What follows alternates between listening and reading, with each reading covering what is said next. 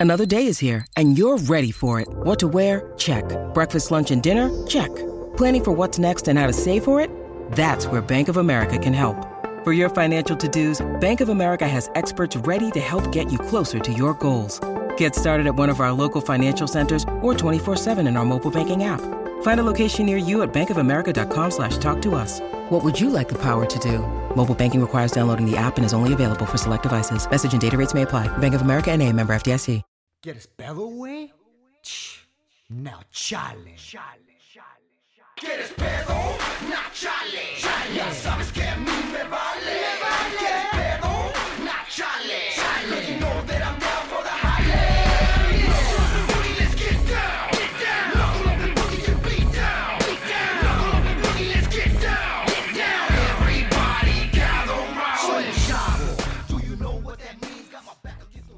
Welcome to Suplexes and Cervezas with Chavo Guerrero Jr. I'm your host, Chavo Guerrero Jr. Hey, everybody, what's going on? And thank you for tuning into the podcast today. Another beautiful, gorgeous day in Southern California. I'm getting ready to be uh, Mr. Handyman and fix all this broken crap in my house. Seems like every time you uh, you leave somewhere and go on vacation and come back and like everything just breaks. It's weird. I remember wrestling every time I'd go on the road. Everything worked fine when I was home. Then I go on the road and I got my family telling me that the TV's broken or the toilet's not working or the water's leaking. So as soon as I come home, it's Tim the Toolman Chavo, I guess, or Chavo the Toolman, whatever. That's I'm the Mr. Fix It guy. That's kind of my my my motto, my mo is uh, Chavo can fix it. You can check out my Instagram. You'll see a bunch of stuff that I've done, fixing all different kind of things and building cars and building houses and a whole bunch of different stuff. Just uh, one of my side my side gigs that I love to do. Today on the podcast, I'm pretty excited to have a good friend of mine who uh, saw that I had a podcast out and actually asked me to be on it because uh, that's the kind of guy he is. Guy that I respect a lot and has actually taught me a lot about wrestling and uh, other things in life. Diamond Dallas Page, DDP. Bang! As we always say his motto, bang! Love the guy, one of the most positive guys out there and always the hardest worker in the room. Back in WCW, this guy never stopped training, taking care of his injuries, studying the business, and he was really a student of the game. So it doesn't surprise me to see that uh, he was became successful in his work outside of wrestling. We call it an an overnight success in eight years. That's people think that uh, just because you get successful and no one's heard of you before, and then all of a sudden you know you're successful, like it just happened. But it takes years and years and years and a lot of hard work to actually get to that point. And DDP was no different. When he started wrestling at uh, the age of 35, started training at the age of 35, and eight years later he was uh, on TV wrestling Sting for the World Championship. And the same thing with his uh, creator of his DDP Yoga, which has helped hundreds of thousands of people throughout the world getting their body in shape and mind right. And this is a guy that really, really cares. But again, an, an overnight eight year sensation. but that's usually how it works. It's usually you look at guys like Kevin Hart, you know, people think they just broke out on the scene, but he's been doing that for 20 years, working and struggling and pushing. And that's what happens. So, anybody listening, keep pushing through, keep going. You got a lot more in you. It doesn't happen overnight, and it doesn't happen overnight for anybody unless you're going to win the lottery.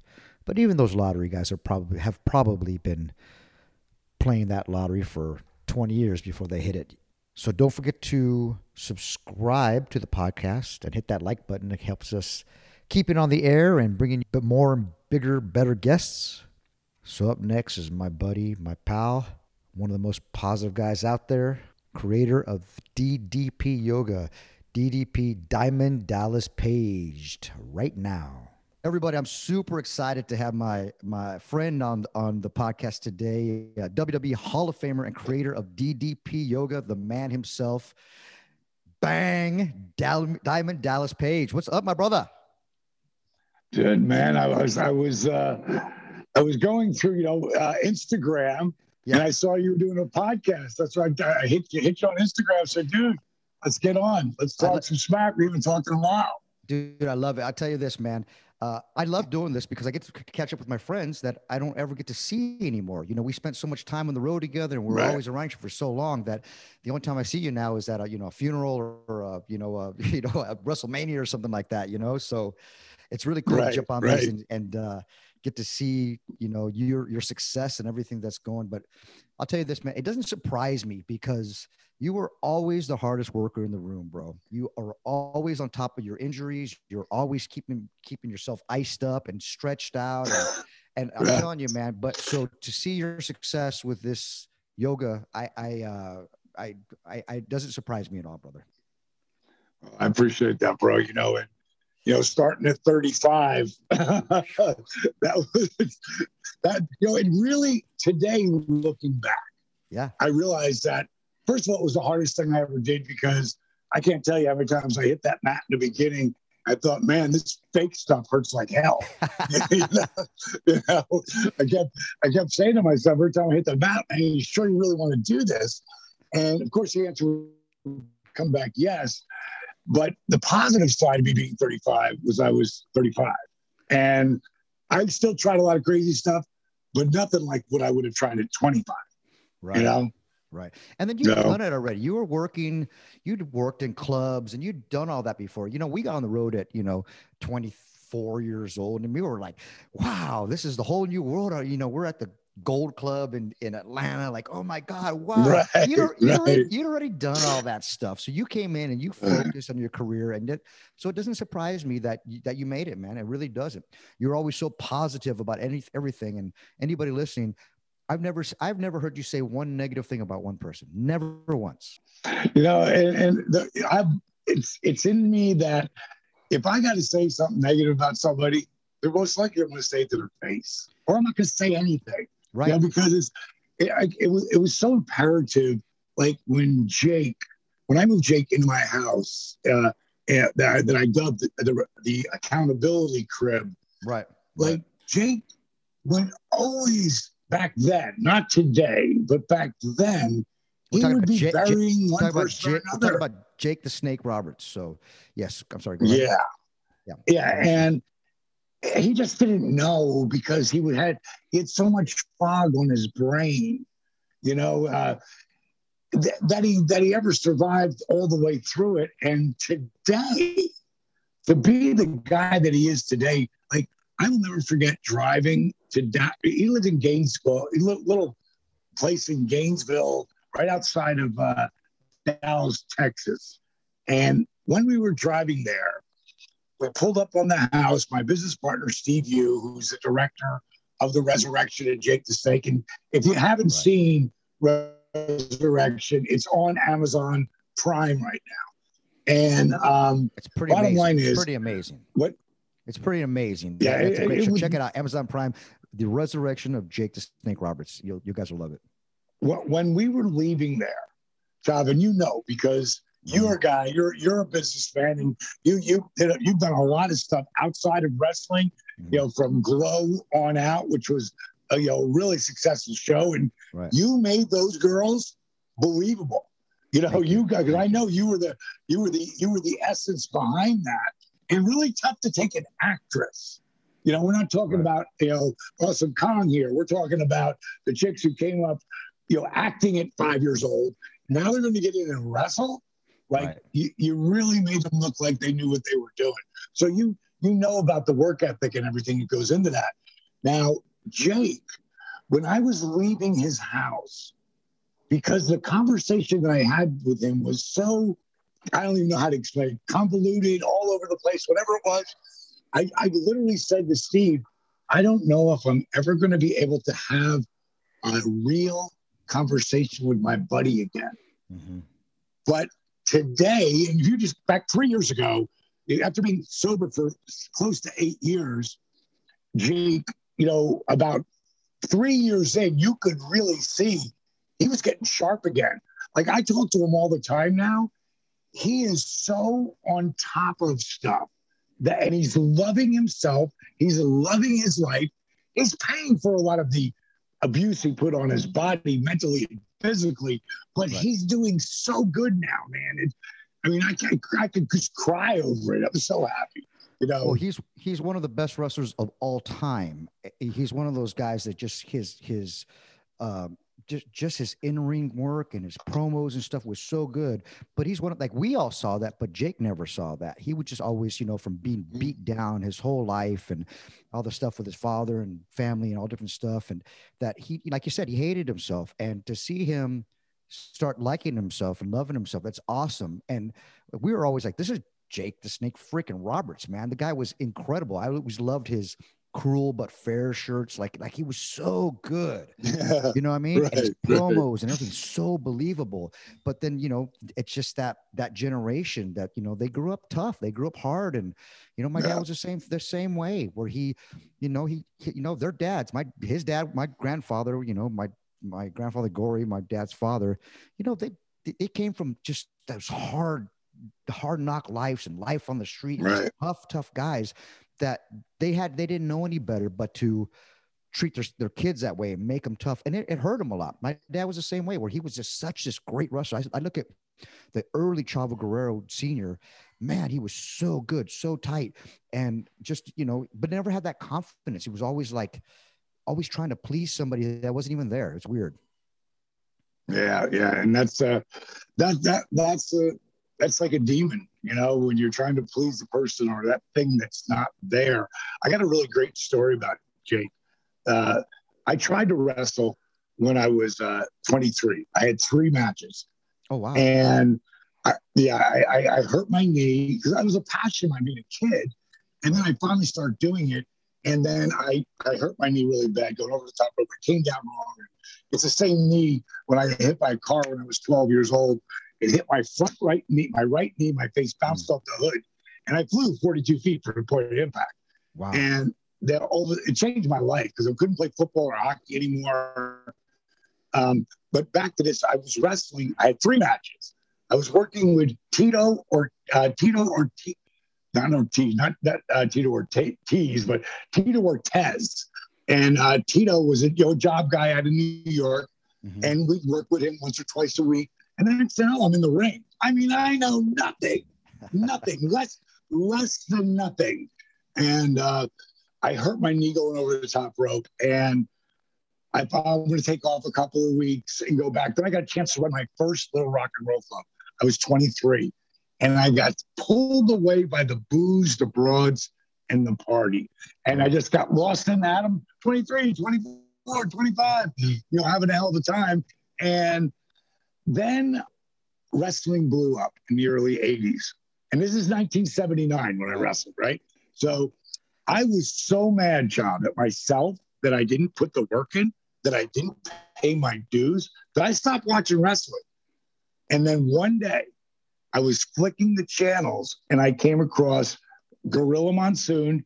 And I'm like, who the hell is this guy? You know, it was it, he had the boa and the crazy sunglasses and do rag. It's Jesse Ventura. You know, and I'm like, this guy's amazing. yeah. I, I love this guy. And the first guy to come through the curtain had a bag over his shoulder. Wow. And he got my attention immediately. And I'm like, who the hell is this guy? I've never seen this guy before, Right. but I hadn't watched in years, you know? Right. And then I saw him, just this swag walking to the ring. And then in the ring, and then the way he moved and the way he worked and the way he talked. Now, Chop, yeah, I really appreciate this. And I know you will because I know it's work at this point, but they only smartened you up so far, you know? And I'm thinking, watching him, but this guy's got to be real. I mean, like the other stuff's bullshit, but this guy, this guy's got to be real. And like that's how much. And I was a fan. I got sucked back in again. So now I got a big club. This is years later, 1986. I got this huge club called Norma Jean's Dance Club in Fort Myers, Florida. And I'm in my office in the back. And there's a camera at the front door and the back door. And as I'm looking, just casually looking at the camera while I'm doing something, I see a giant walk in. He's got long black hair and a Fu Manchu. And I'm thinking, that looks like Jake Snake Roberts. So the club's packed. There's a thousand people in there. I'm not even going to try to go through the crowd. I'm going to go all the way around and go in the front door. So I come around the front door. I walk up to my girls at the cashier. I go, Judy, did a guy walk in here look like Jake Snake Roberts? She's like, yeah. Everybody thinks it's him. Dude, I ran in there like Mickey Mark. I ran in the door, right? I saw him. I slowed down. I worked my way over to him. I said, hey, bro, um, you Jake the Snake Roberts? Who wants to know?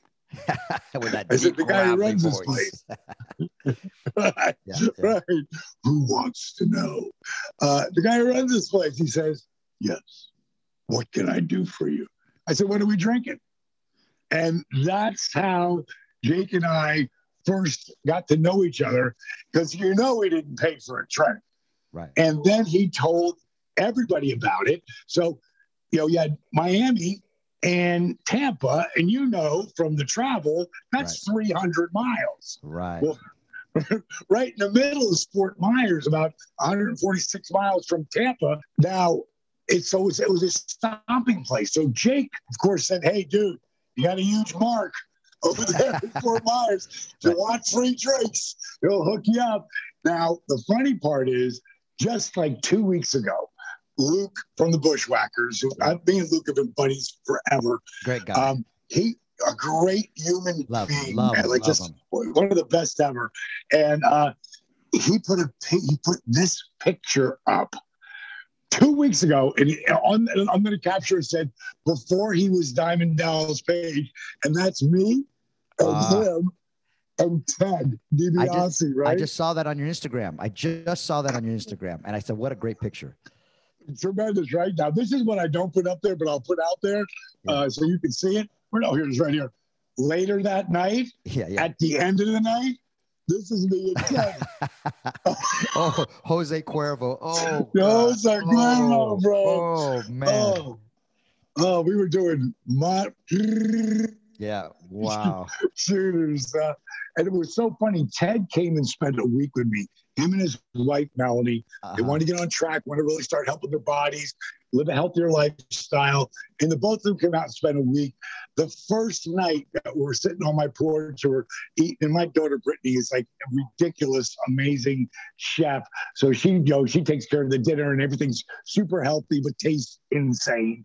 And Ted starts talking about that night, Yeah. and he brings up this upside down tequila shooters I, he hasn't been downstairs yet.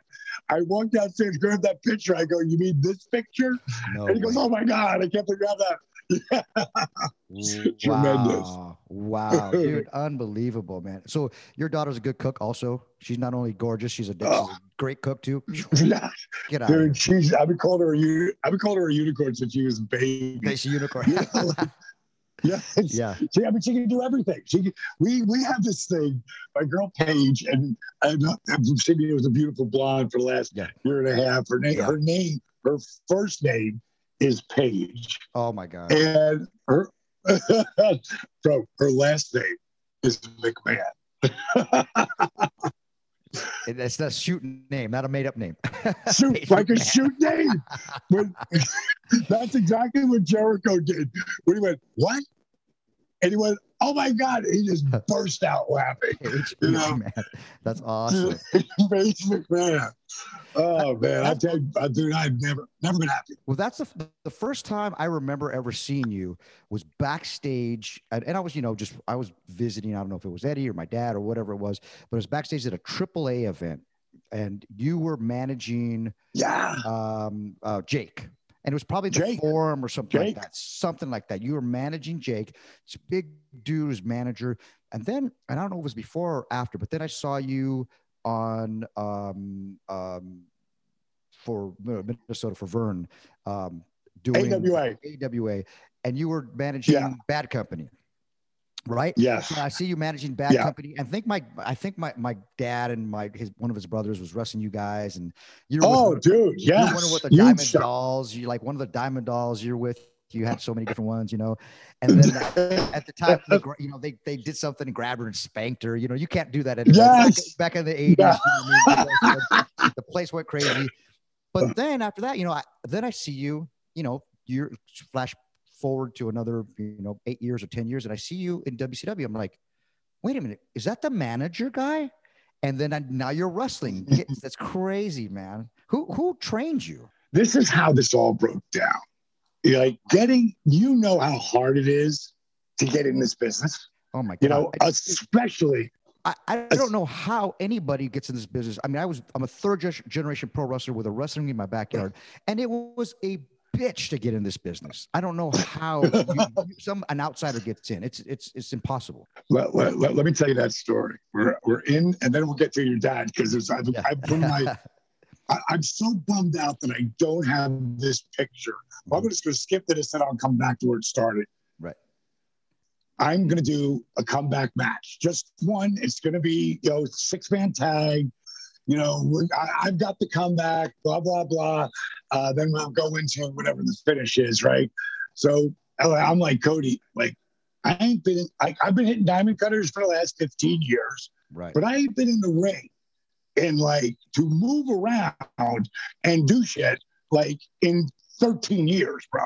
So Mhm. I want to make sure we all get together, move around. I want to feel everybody because, you know, you look at someone like the butcher, the butcher's 300 pounds, you know, and- Right. and, he's, he's, he's a good worker, but This he's great. This is know, AE, AEW, right? So you would come back in AEW. Right. So, yes. Right. And it's just for one thing because, like, the interview I did leading up to it that got me together with uh, MJF was if you would have told me 19 years ago that DDP would have been back on TNT with a company called AEW, I'd have to say you were smoking crack. You know, but And, but- and jumping off the top rope. I saw you jump on the top rope, and I'm like, "What the hell is going on?" You didn't do that when you were in your prime, and next thing you know, you're on top, jumping off the top rope, and I was like, "This this yoga shit is paying off, bro." so so we're at the we're at the nightmare factory, right? And everybody's there. right. And what had happened the week before, the week before, I do want to move where you come at me and I go to clothesline you and you duck. Mhm. I can catch you, spin you, and take it into a cutter. I Mm. do. It's it's super. It looks I think- great. I think you've That's done that to me. I think you've done that to me back in the day. Yeah, I know. Spin around, Yeah. cut right into it. Yeah, I, I, I right. remember It's. Sure. any super easy. But the week before the match, we're shooting the angle, right? And Max, for some reason, couldn't get the timing with me. So, Right. Like, dude, I'm doing, I'm working out because I know I'm going to drop a couple diamond cutters. So I'm getting really loose up. I feel great. And, but I'm going to tell him on this diamond cutter, you go through and I'll catch you and spin you. And what ended up happening is because I had to do it so many times and I wasn't, I hadn't started warming up yet. Mhm. I hadn't started doing anything. I got like that slight little pull down here. Right. And then when I pulled the big boy, you know, who's 300 plus pounds, when I pulled him into it, I felt like a little tear. And I, Oh, this is going in the week before. So, so now I get to the, um, get to the, you know, the, the um, Nightmare Factory and we're going over everything. And then we get to the end and then D, you blow whatever comeback you want, blah, blah, blah. Then, you know, uh, Dustin's going to do that thing he does off the apron and QT's going to do his flip over the top. And then you Right. go off the top rope on everybody. And dude, I completely no sold it, right? And, and I'm thinking, I can't even lift my arm right now. And we've got Right. five days, you know, but I can't lift my arm right now. So, and then I'm feeling those ropes. The ropes, you can spin them down there, right? He goes, hey, Oh, Co- Co- Cody goes, don't worry about the ropes. Friggin', you're uh, they're really tight in AEW. You know, I know they're loose here, but they're really tight there. Blah blah blah. So I just got it in my head because you know how many things can go. And I'm at that point, I am two months from 64 years young. Okay, and the reason why you said it earlier, like that DDP yoga shit really works yeah. you know it was it was risk and reward to me could i have broke my neck going off that top rope yeah my face bounced off the ground Yeah. but i didn't feel it because I, I was conditioned at the moment but could i turn my my acl again yeah i could have Yep. so those things were in my mind and i just got rid of them who i chavo i like chavo who i channeled was chavo that's what i i used to have a picture of him, and it's the first time I ever saw it, and I'd never seen it before. He, he those guys didn't smarten me up. They so they had like a real expression, like what the fuck? He went running and he ran right up the top rope and just got air. Yeah. So I was channeling Yeah. your Classic. old man the, the whole time. Yeah. And this is this is what I got out of it, right? Dude, Like- that's a, what a picture, bro. What a great picture, right? Yeah. And uh, I mean, but I I was so bummed that I used to have this picture of me and Gogh like this, and your old man in full blown, like 20 feet in the air. And, and, and I had never seen it before. Mm. And uh, I knew my, I knew my point was I wasn't supposed to move. I Right. better take care. Right, right. landing. right. Well, Uh, and, and that's what people people who are listening when you're you're coming off the top rope, you know that's that's tough. You're jumping on the people. You're like hoping I hope these guys catch me and they don't move and I don't die. But at the same time, when you're catching somebody and you're to the bottom and you see somebody 20 feet up in the air jumping on you and you're like, holy shit, I gotta catch this guy. like shit, like it's on both Whoa. sides. It's tough. It's it's not it's not No, easy is. thing. Yeah, right. It's not like all of a sudden you're like uh like a given. Yeah, this is that's not easy at all. That's You know, you know, to, to, to, to play up on that now, let Yeah. me tell you the huge break that your uncle Eddie, yeah, what Eddie Guerrero did for me, um, because he didn't come into like as a worker, he was there back in AAA, right. but but the character, you know, and who Eddie really would become just like internationally famous over was in WWE Oh, for but- sure.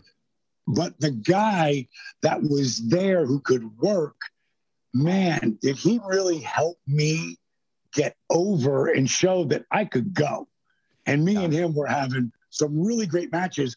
And the main match where he was supposed to beat me, which was Halloween Havoc, he went off that top rope and I was there. Yeah. And when he came down, boom, he popped right up. But he got that tear. You know how tough that Right. son of a bitch was Yep. we kept we kept going. We kept Yeah. going. And at some point I went to pick him up and he goes, Diamond Cutter. I go, no, Eddie, you're. Diamond Cutter. I went, fuck it. Boom. Boom. it was Diamond Cutter. Yeah. paid- and paid him, but he wasn't he was supposed to go over.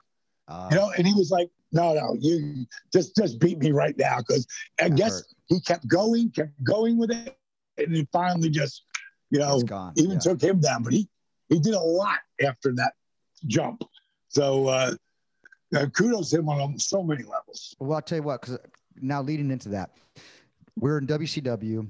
I, I, they, Eric brings me in. I have a tryout match with with uh, Steve Regal. He makes me look like a million bucks, way better than I was. I, they, give, they, Right. give, they give me a job, and you're doing a program with Eddie, and then Eddie's got to go to Japan for something, and a pay per view is Yeah. coming up. So they end up having you, I think, put Eddie out or something, and I step in for this pay per view. I did. I've only probably wrestled 10 or 12 matches, 15 matches my entire life. Wow, And then I dude! I did not know that.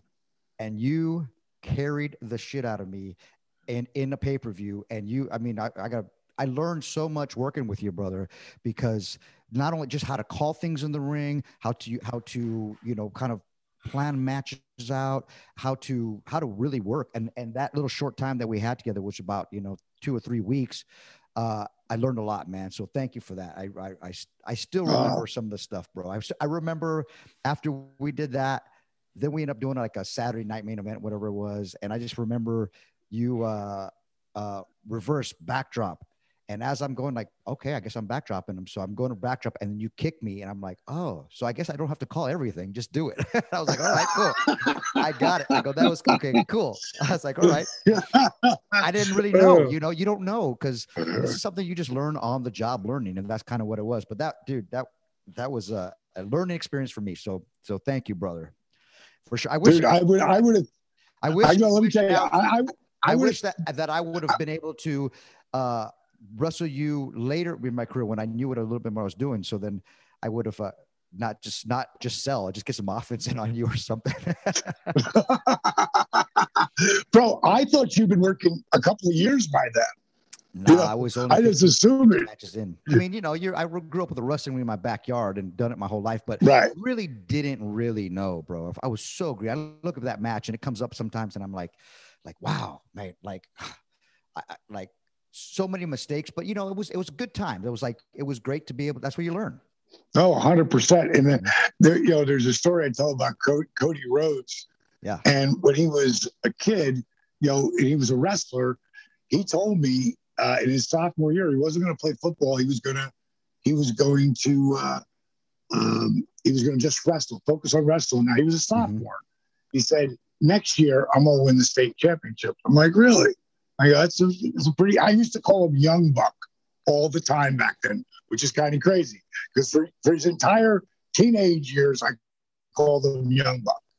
And um, bottom line is, I said, well, if you if you're in the state championship, I'll come back. Because I was living in LA at the time, and uh, I came back and watched him go 48 and 0, 48 and 0 as a, as a junior. Now he in his senior year, his 12th or 13th match, whichever it was, he lost. And I called him up just like out of nowhere, but I knew what happened. Like, hey, young buck, what's up, buddy? He's like, I lost, Dallas. I lost. And I said, thank God. He's like, what? Why would you say that? I said, bro, I go, you don't learn anything from winning. You learn from losing. You learn from making mistakes. That's how you learn. Absolutely. You know, Absolutely. really learn. Yeah. Yeah. Yeah. God help that that guy the next time you wrestle him, right? Because that's what you Oh, learn. Oh. and I let, let, let me give you the payoff, bro. I'm there for I fly back again for the um for uh his his you know state finals. right. He meets that guy in the finals. Uh-huh. That guy is 46 and 0. Ah. And what Cody had done, because what it was, and this is really, really insightful. No one wanted to get pinned by Cody Rhodes, right? Nobody. So there's like, they'll do, they're not even trying to win. They know they can't beat him, but I'm not getting pinned. So what Cody started to do, take him down. Once he realized that, he let him up. Take Then he take him down. Then he let him up. Take him down. Let him up. Take him down. They got, and eventually they got they lost all the gas yeah, and he pinned him. Yeah. That he was in the best shape probably of his life going into that match. And the kid who he who beat him, he ate him alive. Yeah. Yeah. right. That's awesome. Yeah, he was a, always a great athlete. Cody was always good. Even start when he first came in, and uh, you know, always in great shape. I used to, I used to joke with him and say, "What, what, are, what are those abs? Why do you have abs? Your family doesn't have abs.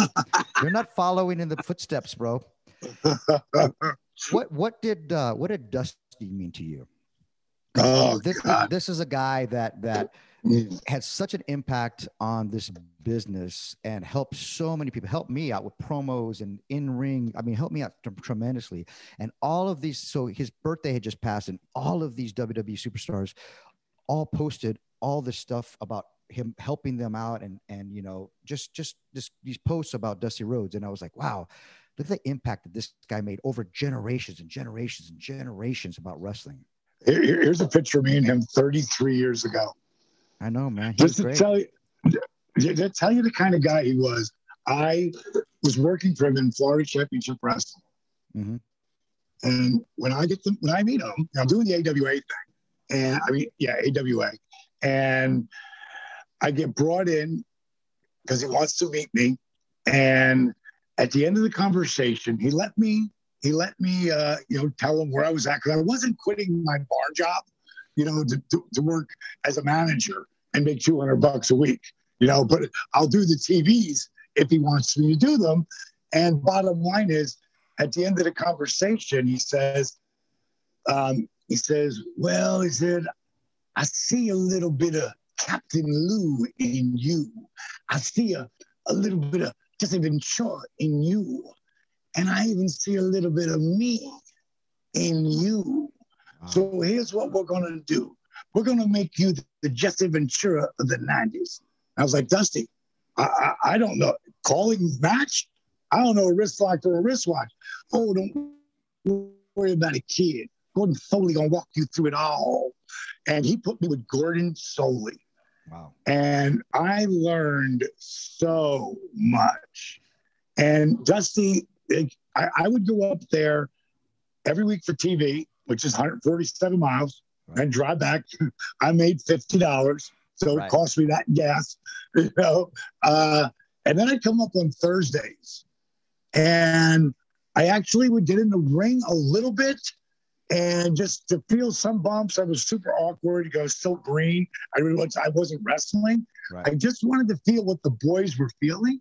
So I would do better in color commentating about it. Right. And then one and then one day, you know, every after that, I go down there for an hour or so. Then I'd go up and, and I'd hang with Dusty. He'd, he'd, he'd write TV. He taught me production. He taught me. He put me. He brought me in the booking meetings, not just in the Florida Championship Wrestling. When I got to WCW, Mm. and I didn't realize the heat it brought me, Oh yeah. but he brought he brought me into the booking meetings with him Mm. and he'd ask my opinion.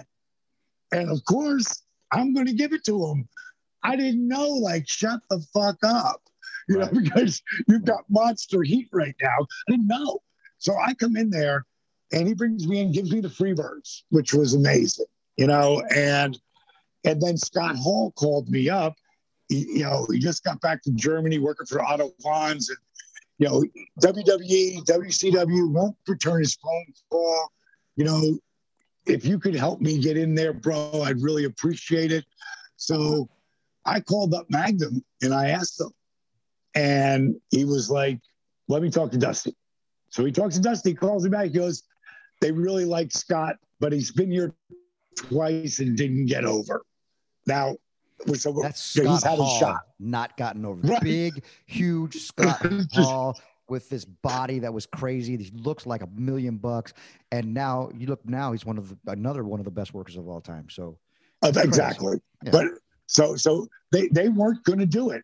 And before I talk to Scott, I say, "Well, Mags, I was pretty close to Magnum. I said, Mags, what if, what if he didn't look like Scott Hall? When you need mealtime inspiration, it's worth shopping Kroger, where you'll find over 30,000 mouthwatering choices that excite your inner foodie. And no matter what tasty choice you make, you'll enjoy our everyday low prices, plus extra ways to save, like digital coupons worth over $600 each week. You can also save up to $1 off per gallon at the pump with fuel points. More savings and more inspiring flavors make shopping Kroger worth it every time. Kroger, fresh for everyone. Fuel restrictions apply. He goes, What do you mean? I go, Let me call. I'll, I'll, I'll call, call you back later today. I got something I want to run by you, but I want to talk to Scott first. So I call Scotty up and I say, They don't want to look at you, bro. He's like, Really? I'm like, Dude, I wouldn't lie about this, mhm. you know, but I have this idea. I said, Why don't you color your hair jet black like honky tonk? I said, No one, if you look back in those days, no one had Elvis hair except for honky tonk. right. And so I he goes, I go, Will you do it? He's like, I'll do it. So I call Magnum up. I go, Mags, I promise you, I have this idea. I promise you. He will drive from Orlando. I promise you, you won't recognize him. And he goes, just bring him up. I'll, I'll get him a tryout. Just bring him up. So Scott gets to my house, drives up that that, that morning. Oh, wait a minute. I'll tell you this. That night, I call him back at two in the morning. I, I'm watching MTV and I see um, George Michaels, that stupid, handsome son of a bitch. Right. And he's got that five o'clock shadow. Right. That's it. No mustache, just that five o'clock shadow. And I call Scott up. I go, you know, he, for 15, since he was 15, he had that big walrus mustache, right? Yeah, he had a And and kind of like almost like a like blondish type hair, almost like Right. Magnum TA a little bit, right? So he, exactly. yeah, right, okay, exactly. yeah, So um, I said, You got to shave the mustache off. First of all, he picks up the phone. Dally, Dally, my wife's pregnant. She's sleeping. You can't. I go, Bro, bro, I, I'm sorry. I'm sorry. But I've got this idea, bro. I go, and I tell him the idea. He goes, My mustache? Cut my mustache off. And I'm like, You got to trust me here, bro. He goes, Oh, all right, all right. I'll see you in the morning. So he drives seven hours. Looks like, I don't know, like five o'clock in the morning to get there, you know, around uh, noon. He gets there and his hat is, he's got no mustache and he's got the most handsome face on the planet, right? right, right, He's got brown hair now. I go, the hair ain't working. we're going to see the chick who, who puts the highlights in my hair, right? Uh, And when we did his hair, I stuck him in Cavaricci pants. He brought some freaking loafers. Right. Uh, I stuck him with a tank top, those sunglasses, and a long jacket that was one of mine. And I said, You can't take the glasses off and you can't talk to anyone. The Z, And he Cav- was like- Z Cavaricci with those high waisted. I remember. Right, Yeah, I right, totally remember right. Yeah, yeah, But it was so, it was Yeah. so, it was so, you know, Miami Vice, yeah. you know? yeah. And that character, look what he became later. right. as Razor Ramon, but that character started as the Diamond The Stud. Diamond Stud. So when, when when we got up there, we got to TV. When mm. Dusty Dusty was walking around center stage and walking about to walk in his office, and he saw me and him, and he just burst out laughing and said, "He's in," just like that. wow. He's in. Like, like he didn't have to do anything. He had the job because he didn't look like the guy had already been there twice Wow. and didn't right, get over. Right. You know. So uh, wow, it was ma- it was magic. I remember Magic. that. I remember him as the Diamond Stud, you know, coming in and and then with you know Kevin Nash's Oz, you know, I remember all that, man. That's crazy. That's how what they became, right? You know, and one thing that I, I see in a little bit of, of fault right now in in wrestling, what I see is when you guys and th- those guys, that generation came in, you know, it was really hard to break in. And you've traveled, you you know, you worked for fifty bucks or twenty bucks and drove three hundred miles just to do it, just for the experience, just to do it. And they say adversity creates character, and character creates talent. And all of these guys had that, all that adversity by you know warming up their their you know their uh, um, microwave meal on their on the engine of their car as they're driving because to, to eat you know sleeping eight to a room because we don't have any money that's adversity and it creates character and character creates talent and all of these talented motherfuckers went through that Yeah. I mean, I me and Nash. Well, first my first time when I, so what, let me tell you how I became the manager Mhm. because this it, it segues in Scott and Kev. Mhm. Magnum comes up to me when I, I'm managing the Freebirds that night. Scott wasn't there. Magnum comes up to me and he says, um, "I got some bad news. We can't let you manage anymore." Now I'm also fourth string color commentator with Eric Bischoff. Like we're our show plays at two two in the morning in Moose Breath, Iowa. You know, right so we're we're you know I'm I'm one position away from being let go. right And what had happened when I first came up there, I didn't have a contract. Mhm. And about four months in, I got a contract. So now I'm five months into this contract, right and it's only for a year. And Magnum tells me we can't let you manage anymore. And I was like, why, Banks? What did I do? I mean, I'll fix it. He goes, truthfully, it's not your fault. He said, the hair, the clothes, the bling, the dolls, the rap. It's like, it's not your fault. You're just taking too much attention away from the boys. And Scott Hall, to his credit, warned me about it. It warned me about it. And of course, I can't tell you, there's at least five times, five times I friggin' called Scott Hall after he left for New York and went, hey, bro, I get it. You were right about that.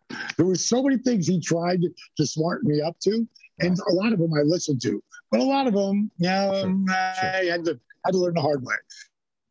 Um, so when he said it to me, he said, "What we should have done was sticking a pair of you know uh, tights and boots and see if you could do that." And he kind of laughed, like if you're 35 and a half, like where are you going, you know? Right. And man, I thought I got seven months left of my contract. I'm gonna go down that fucking power plant. I'm gonna learn how to wrestle. So I've got that in my head as I'm walking to the curtain to walk the birds out. And this is one of my favorite free birds picture of me and them guys. Was- oh man these guys. These guys were two of the greatest talkers. Oh, ever for sure ever. And, and and when I came in, because I spent three hours in a car with Michael, where we bonded in the AWA when they were doing something with Jerry in Dallas, Texas, WCCW.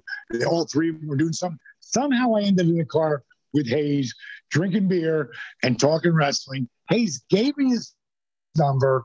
Hayes freaking would call me back. Him and Dusty would call me back. He gave you number And- af- after like ribbing you and riding you of the entire road. I I mm-hmm. I know Michael back backwards and forwards, but he reeled you and finally testing you like, all right, he can get my number, right?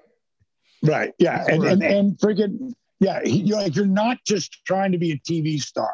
Right, You want it. You love you love wrestling. right. And what what had happened? Those guys, while I managed them, would rib the shit out of me. I remember one time, like you know, you got, remember the old you push the thing down in the middle and you put your arm on the you know the little console thing. Yeah, in the of console. Yeah, yeah, yeah. yeah, front seat.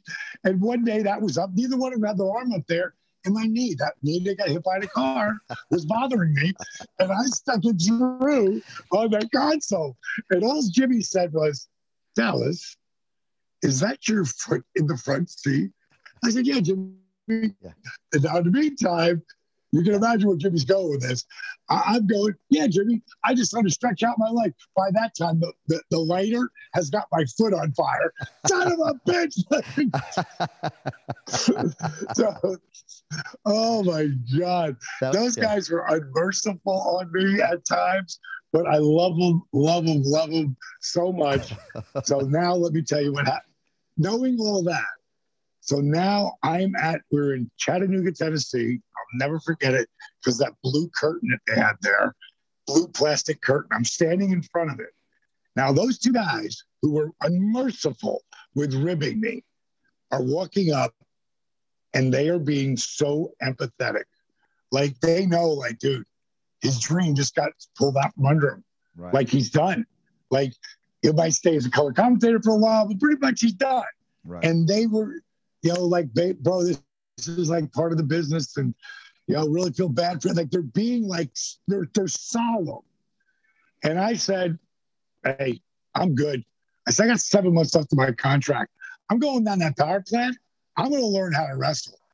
They looked at each other, Chop, and they burst out laughing so hard that Michael fell down, fucking holding on to Jimmy, laughing so hard because really the reality is if you don't have a work ethic like mine, right.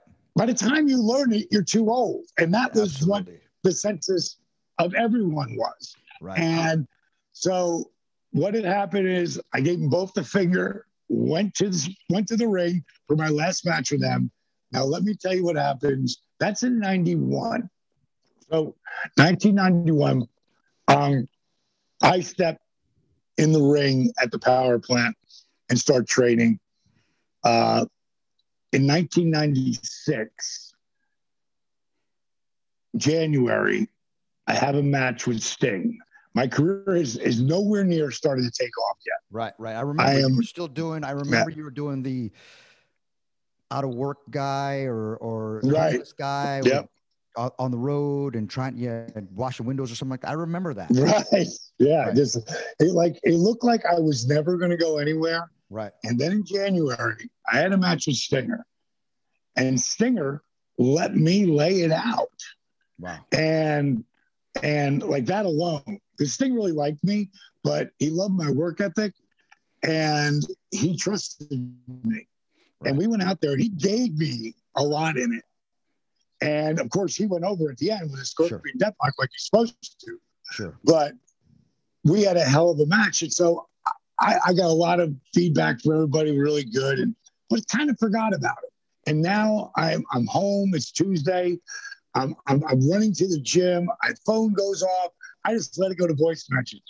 And I hear, Page, pay ass. So I fucking, oh, Mike.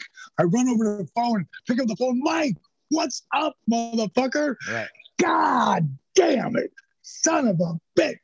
Motherfucker. Mike, Mike, what's the matter? You okay? Hey, you know how sometimes you just want to call someone and leave them a fucking message?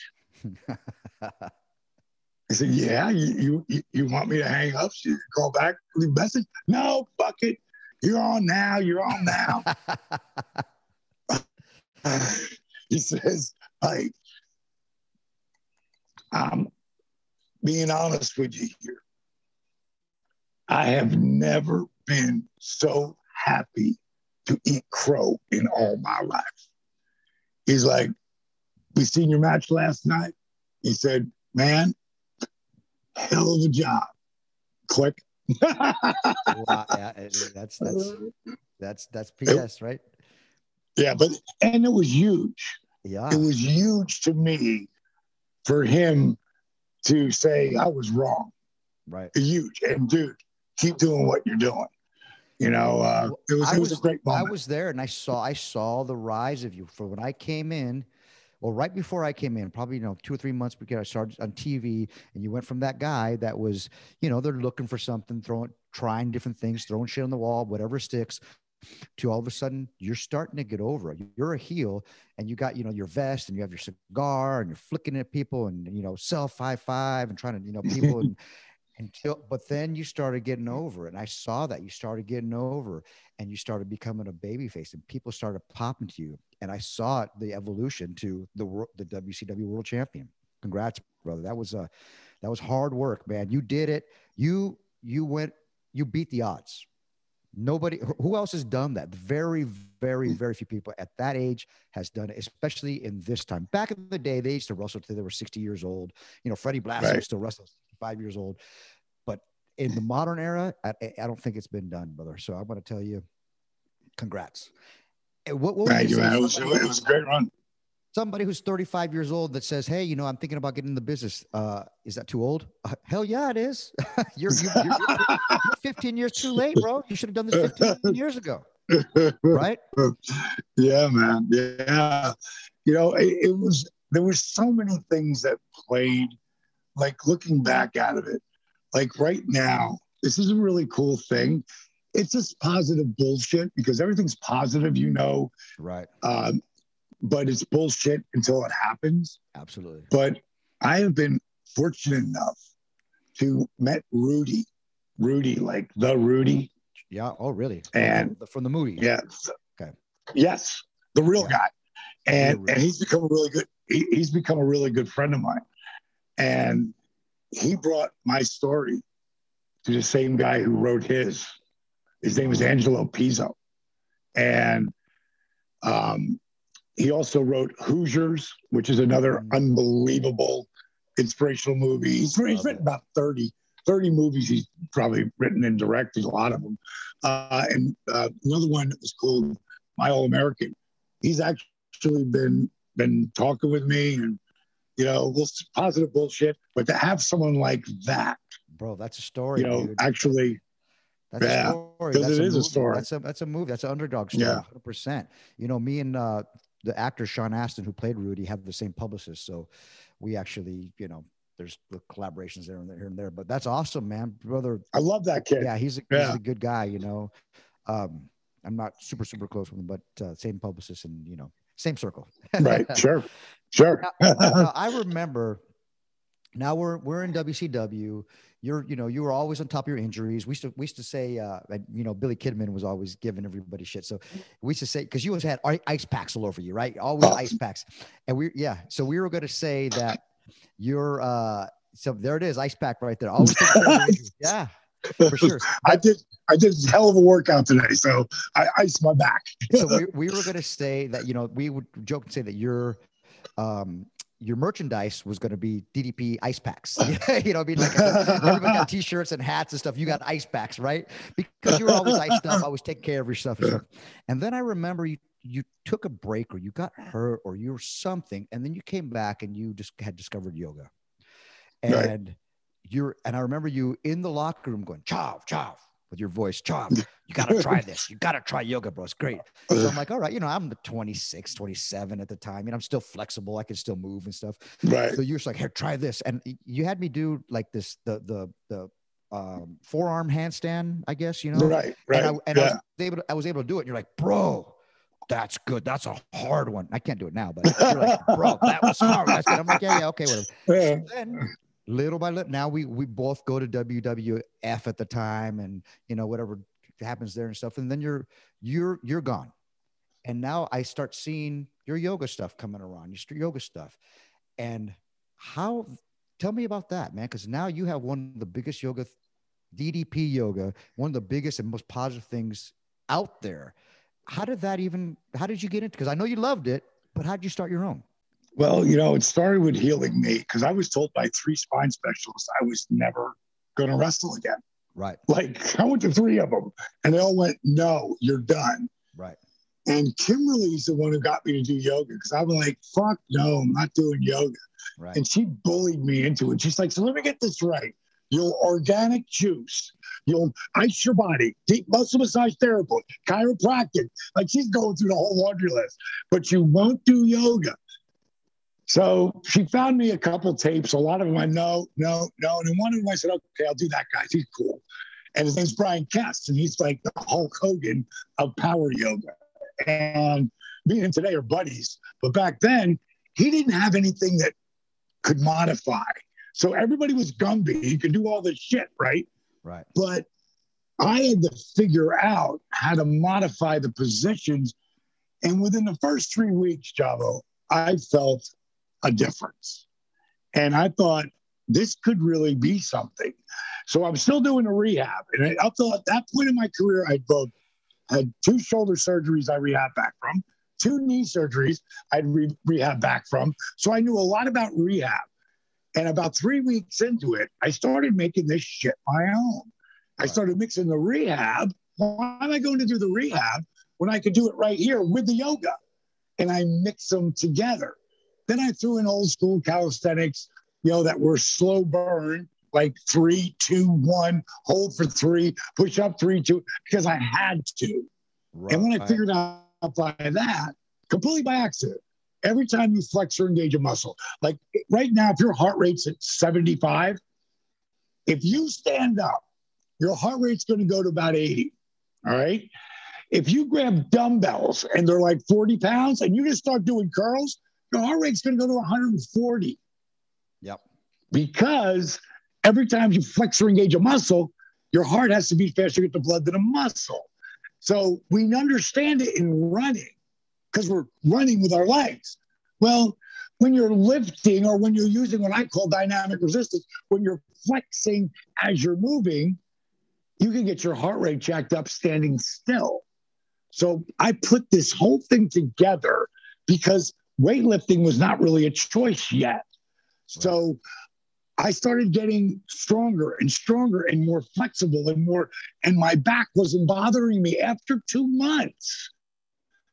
And, you know, it's still at times, I'm still icing all the time. And I went Right. back to my doctor at two months and three weeks and back. I went back, I said, Doc, I feel great. Look what I can do. And he's looking at me and he's like, How the fuck are you doing that? and I said, I've been doing this yoga thing, but I've been mixing it with the rehab and blah, blah, blah. So my yoga was never real yoga. It was a piece of yoga, a piece of rehab. That's why I branded today DDPY. Why? Because I want people to stop calling it just Yoga. yoga. I'm good with DDP yoga. I'm good with DDP yoga, but I'm not good with just yoga because it's not. And I don't want to be put in that Right. box. Now, I could have done that. When I got done with my wrestling career, I could have easily jumped in that yoga world and been a friggin' juggernaut because there's fucking 30 million people who do it. And a lot of them would dig what I'm doing, but that's not who I was. Right. I wanted to hit the people who wouldn't be caught dead doing yoga. Now, over this period, I'm living with Steve Austin and we're living together in LA. He's seen me work hours and hours and hours. I got to put Kimberly over here, not just for starting me on it, but when we got divorced, Right. she was entitled to half of everything. If she takes And- half of and- everything, And then some.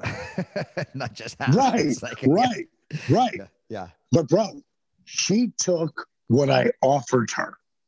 Really. And I told her, I said, you got to figure it because I don't want you to leave, you know, and if you want to leave, I don't think it's fair. And I, in the beginning, I was psycho crazy and I calmed way down. And I really just wanted to see if she'd do it. Right. right. So now we get all the way down and we weren't even divorced yet. We were four months in. And I'm like, if we're going to be split, we're splitting everything now. Right. And so I got a, a mediation lawyer and sat down with her and I said, okay, here's the deal. And she's like, okay, I'm, I'm all right, I'll go with it.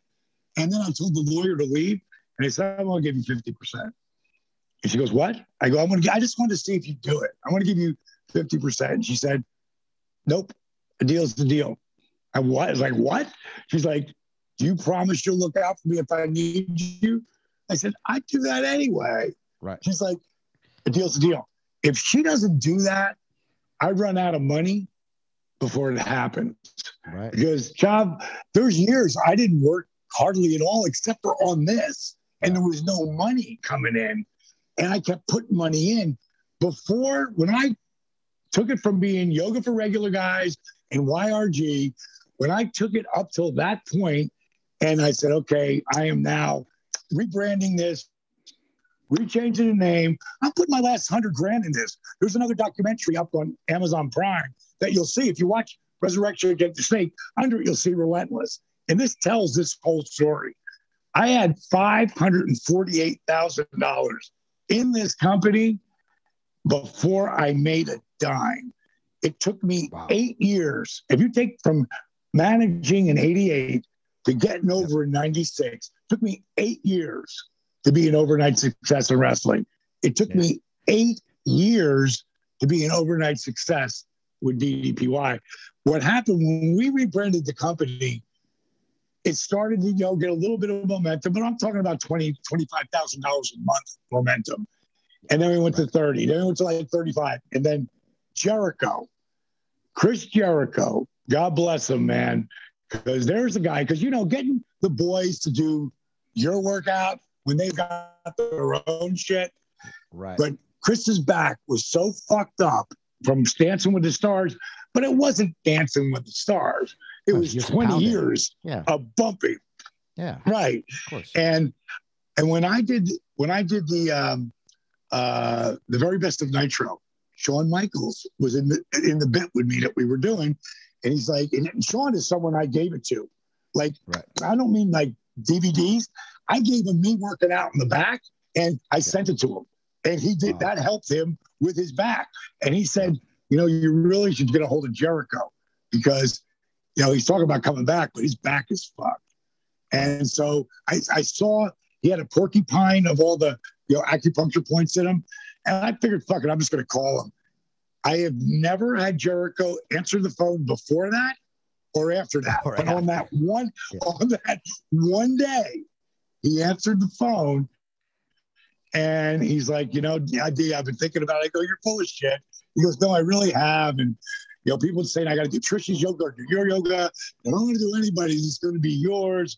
And I said, let me just send you the video of this disabled veteran I helped. Right. It's four minutes and whatever. He watches it. He calls me back five minutes later. He goes, I'll do whatever you tell me to do. And he went from excruciating pain five weeks later, 85% pain free. Three months later, 100% pain free, and headlined with CM Punk at Yep. Mania. So he told everyone about it. And all of a sudden, our sales went up that month like 47,000, which was a lot for us. And we were like, oh, wow, we're starting to get momentum. And then Steve redid Arthur's video, and that video went viral. And the company made $900,000 in a month. I, I, bro, but it's because it's a testament. You, you're people found out how good it was, and I, and I'll tell you this: yoga. My my wife, she, that's all she does now. All she does is like the hot yoga and all the different classes and stuff. And she's so strong. Never been in the best. She's in the best shape she's ever been in. More than you know, weights and cardio and, and all that stuff. And she's happy. It's like a um, it's like a um like a mind like a mind meditation for her. When she gets and she comes back Yeah, sure. when she's when she's at home and she's like you know like in a shitty mood i was like just go do some yoga. She'll go do does goes to, she comes back and she's like yeah like all right. Like man it's so i'm dude, i'm telling you bro that's i'm so happy for your success. And and this is a true story. The other day i was at a party or something like that and some guy that i didn't really know but he found out i was a wrestler and he's like oh do you know um diamond dallas page i said yeah sure of course and he says well i'm doing his yoga and i really like it i said hey that's great i'm gonna tell you this I, Ah. said, "He's- I go, this is not a guy that's just like, I go, if he was here right now, he would be super interested in what you're doing, how you're doing, and really genuinely like tr- trying to help you, not just like, okay, thanks for your money. No, I go, he Right. would be, he'd be going, you'd be, he'd be doing yoga with you right now in the back. He's like, really? I said, absolutely, hundred percent. He gives a shit about what about you uh, for sure. And he's like, wow, that's really cool. I, I, I, it makes me want to do it even more now. So I was putting you over, man. But I'm telling you, it's the truth. Uh, no, it's truth though. I appreciate it.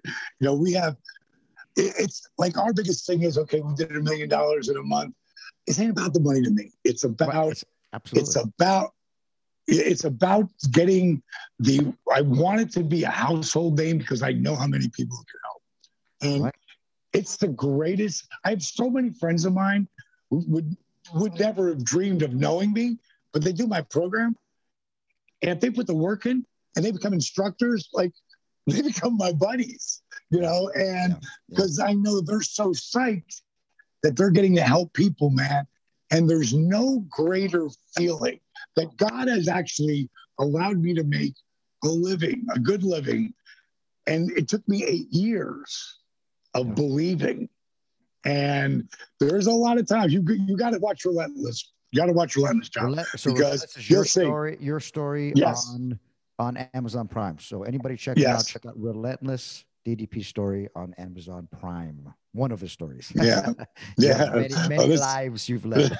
it, it is so so good. Where are you living? Are you out in LA now? yeah, I'm in Orange County. I never left, man. I'm still in the Mm. same house that I bought in WCW, and I never left. So I'm like South Orange County, like you know, close to San Clemente, San Juan Capistrano, and stuff. So I kind of just, uh, I just commuted the whole time. I just flew back and forth all the time. So, you know, it's great.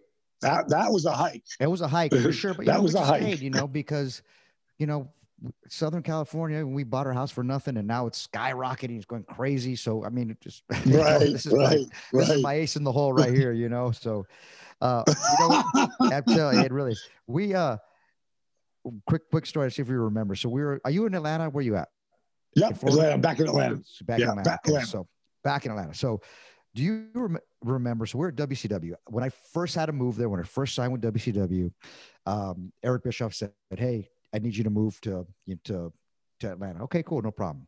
We settled in. Uh, I lived at the dungeon for about 10, 10 days, looking for an apartment with my girlfriend at the time, now my wife, and uh, the dungeon, the Ramada, right? And uh, Right. end up in in uh, Marietta over there. Yeah. Marietta. So then. Uh, you know, there was no Mexican food. I'm coming from Southern California with Mexican food mecca, right? Right. Texas, man. It was all over. we were looking for Mexican food and they had like nothing. Any place we've tried was just just crappy. I was like, oh, it was like canned beans, like, oh my God. So there's I'm I'm driving in the car, driving somewhere, and I see these two Mexican workers guys walking down the street. And I'm like, oh, because usually in Atlanta back in 96, there was black and white pretty much, you know, not not too many other, you know, Right, races. right. And I was like, these these two Mexican workers are walking down the street. And I said, Hey, my homies, where are they going? And I see him walk into this little place Uh. called El Taco Veloz, I think. And I was like, best. and I was like, wait a minute. And I looked in there and there was a bunch of Mexican guys in there. I was like, oh my God, I, I gotta try this place. I walk in, it was just, you know, over the counter and these incredible burritos. I'm like, tell I call my my wife. I, Oh, I didn't call on her cell phone because I don't think we had them back then, but I was like, hey, I found a place we got to try. So, and then I found out that that was your place, that you love that place. You're like, hey, bro, you know. so, right, It man, was- Mexican was- food in Atlanta, dude, right? that was the best. I would get two of those fuckers I know. could choke you out. You know, two. They're and I get two, and oh, and that it, it was it was as good as it gets. They brought Mexico to Atlanta. oh yeah, no, for sure, for sure. Hey, bro. So which one we could talk all day long? You know, I mean, Yeah. we got to do a part two, but we could we could talk all day long on this. But one thing on suplex and cervezas that we do at the very end is uh, a rapid fire questions thing, and there's no right or wrong answer. It's just what your Yeah. fans get to know you a little bit more. You, are you down? Go go go go. All right, all right. Are you uh? So you being a Jersey guy, are you a Bruce Springsteen fan or a Bon Jovi fan? That's a tough one because they're both on this wall. I know, I know. So they're you had to both on choose this one. wall. There's no right or wrong. Got- you can choose them both. Yeah, there It's up to you, man. You know, I'm going to go with Bon Jovi because he was way closer to me. Gotcha. Okay. Okay. Cool. Uh, were you rather Jersey or Atlanta? wow. Growing up, Jersey, Atlanta for life, though. Cool. Um, you're. I know you. All of us are any fans of anybody in the ring. So, are you? A, were you a Tyson or Ali fan? Ali. hey, bro, this is so That's it. funny. When I meet him for the first time ever, which is Yeah. one of the best days of my life, Yeah. he calls. He called the lockup. Wow, bro, that's a Is that picture right amazing? there, bro. He, oh, picture. he called the lockup. I Wow. got that right there. Yeah, that's one of my favorite moments ever. And I Wow. like Tyson, but, Sure, but is sure. my man. I got. It, I get it. Uh, marvelous Marvin Hagler or Thomas Hitman Hearns. Two of the God, you guys, these are tough. I These tell you, are bro, we're, we're, we're, I, I research Hagler. these things. Okay. Hagler. Yeah. Cool, cool. Hagler. Hagler. Two of the, I mean, two of the best of all time. And that, that, those two rounds are some of the best in boxing of all time. Ever. Uh, were you, so growing up, or not growing up, but, uh, were you a Ric Flair fan or a Hulk Hogan fan? Ric Flair. Flair, the man. Uh, blondes, brunettes, or redheads? I know you've had it. I know you've been with all of them. So Out of all. you're a blonde guy. Uh, yeah. Blonde guy at the moment. How's that? Yeah. Uh, right, right, right, right. I know you liked your cigars. Were you a Macanudo guy or Cohiba guy? Cohiba. Cohibas. Cohiba. Love love the Cohibas. The Cohibas, the the uh, Cuban Cohibas. Now we can actually get. Yeah. Right, right. Right, right. I ask all wrestlers this: Were you a Cracker Barrel fan or a Waffle Barrel fan? I'm sorry, Cracker, Barrel Cracker Waffle Barrel, bro. Cracker Barrel. Cracker Barrel, dude. That's what, I, right? Crack, dude. If we could find Cracker Barrel, so anybody listening again, we're always on the road and we could couldn't eat all the time. and We're trying to eat, but if we could find a Cracker Barrel during the day, oh, that's the best, Mm. the best pancakes and the best, dude. best breakfast, right? I, I don't care how packed it was. I would go up, all check in, Yeah. and then just stand right up there in the front. Inevitably, someone's going to go, DB, DB, can I get an autograph? I go, on your table. and then, and then I'd have them give us like a stack of menus. And Right. you know, whether it was me and Hurricane or Big Show or whoever, I would just start. We'd all sign them. So when people would come up, we'd hand them. Go, hey, buddy, what's your name? Bill. Nice to meet you, man. Here's your autograph. So, so literally, got them to get in, get in, and get out. You know. right, right. Uh, vintage cars or new cars? Oh, I- my my heart's with the vintage cars. My heart's with the vintage cars. Okay, I would, I would that was a no brainer for me because uh, we'll, our next our next question we'll uh, we'll we'll dive into. But are you a Cadillac or Lincoln? Because back there, you know, you Cadillac. Ca- Cadillac, right? And you had that that uh, pink Caddy you used to drive. Look at that pink convertible Cadillac. And then wasn't that like a, that was like a staple of one of your one of your bars, right? Yeah, yep. And uh, this this cat, I, I'm in this picture, bro. Yeah. Diamond Dallas Page is just the thing in my head. Wow. It hasn't happened yet, and I'm doing that. And that's what I tell everybody: fake it till you make it, man. Because especially when it comes to entertainment, fake Right. it till you make it. Oh yeah. You, for got to believe it. You got to see it. You gotta All right, believe it for anybody else to believe it. Uh, were you? Uh, where did the name DDP come from? Um, Di- Diamond Dallas Dallas, Page. Da- Page is my real first name before I changed it to Dallas Page. Um, and uh, I loved the Dallas Cowboys as a kid growing up. Woo. And uh, and Diamond just kind of fit in. You know, I did when I tried wrestling as a kid, it was handsome Dallas Page because I was trying to get some extra heat. And uh, I loved handsome Jimmy Valiant. You know, Yeah, yeah. he sure. was one of my favorite guys growing up as a kid. You know. Diamond So. John, it's been it's it's it's been a blast, my brother. I'm gonna run to go get my beard trim. I'm heading out to a I- party tonight. Brother, that's it, Dude, man. We're done. out- We're done. Thank both. Thank you very much for being on, man. And let's tell the people what where uh, what you got coming up next. I'll tell you, if, if you just want to just go to uh, if you want you want to see great movies, go watch uh, uh, Resurrection, Jake the Snake, and Relentless. Um, don't listen to a word I say about my program. Just go on Facebook. It'll say DDP Yoga is, is, is a, a members site that the people do the program. My buddy Chris Gabriano started the thing. There was two or three people. Now there's 65,000 Wow. strong that help each other. People come there looking for hope, and the people who come looking for the hope, who are ready to do the work, are the ones who put out it out there, and they end up being the ones who are inspiring people. After they were just here six months ago looking for hope. Right. Now they're actually inspiring people by them not just changing their lives, but owning their lives. So DD, DDP Yoga check that on out. Facebook. And uh, where can anybody find you at? uh, Amazon, I mean, um, um, Instagram, Diamond Dallas page or DDP Yoga, Twitter at Real DDP at DDP Yoga, and of course I got my Diamond Dallas page on you know the athletes one on Facebook and DDP Yoga. Uh, brother, I love you. I love you. you. And Thank you for being And- on, brother. And uh, bro, I'm telling you right now, it's been a pleasure catching up with you. Go get your beard trim, and we'll uh, we'll speak soon. You got it, buddy. Love you, buddy. See Love ya. you too.